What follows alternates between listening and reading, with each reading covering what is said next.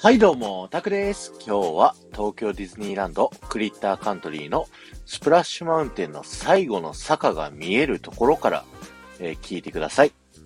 今日はですね、最後の落下の水しぶきについてのね、秘密をご紹介したいなと思います。ここからね、あのー、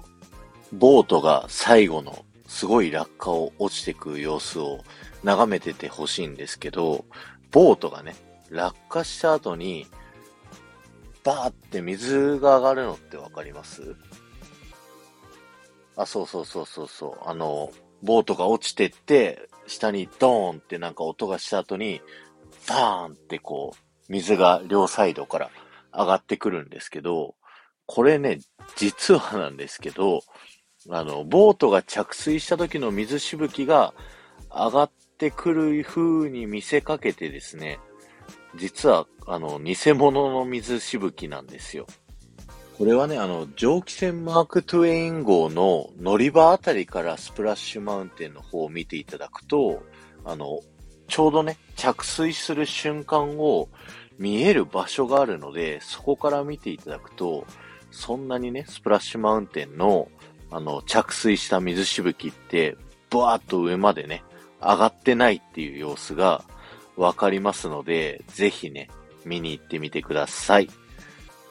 あとね、このアトラクション、夏と冬で水しぶきの量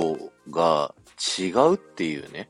話があって、まあ、夏は暖かくてね、乾きやすいから水がいっぱいかかる。冬はね、寒いから水がいっぱいかからないっていうね、そんな話があって、で、噂によるとね、それをどういう風に調整してるかっていうと、落下の、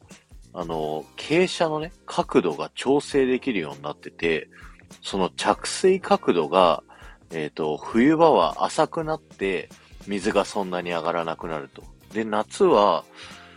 その角度が急になって着水角度がすごいからめっちゃ水がかかる、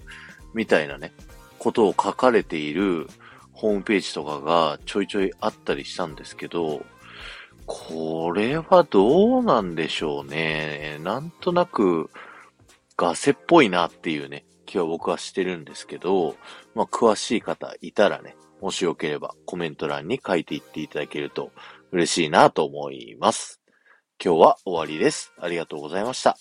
この放送が面白いと思った方はぜひハッシュタグディズニー副音声をタップしていただいて、他の放送も聞いてみてくださいね。そして前回の配信から今回の配信まででコメントいただけた方のお名前をお呼びしたいと思います。ピコリンさん、ユーマさん、埼玉のママさん、ガンモさん、バンビさん、えー、ありがとうございました。明日もね、あのスプラッシュマウンテンのネタを喋っていきたいなと思いますので、ぜひね、お楽しみにしてください。ではまた。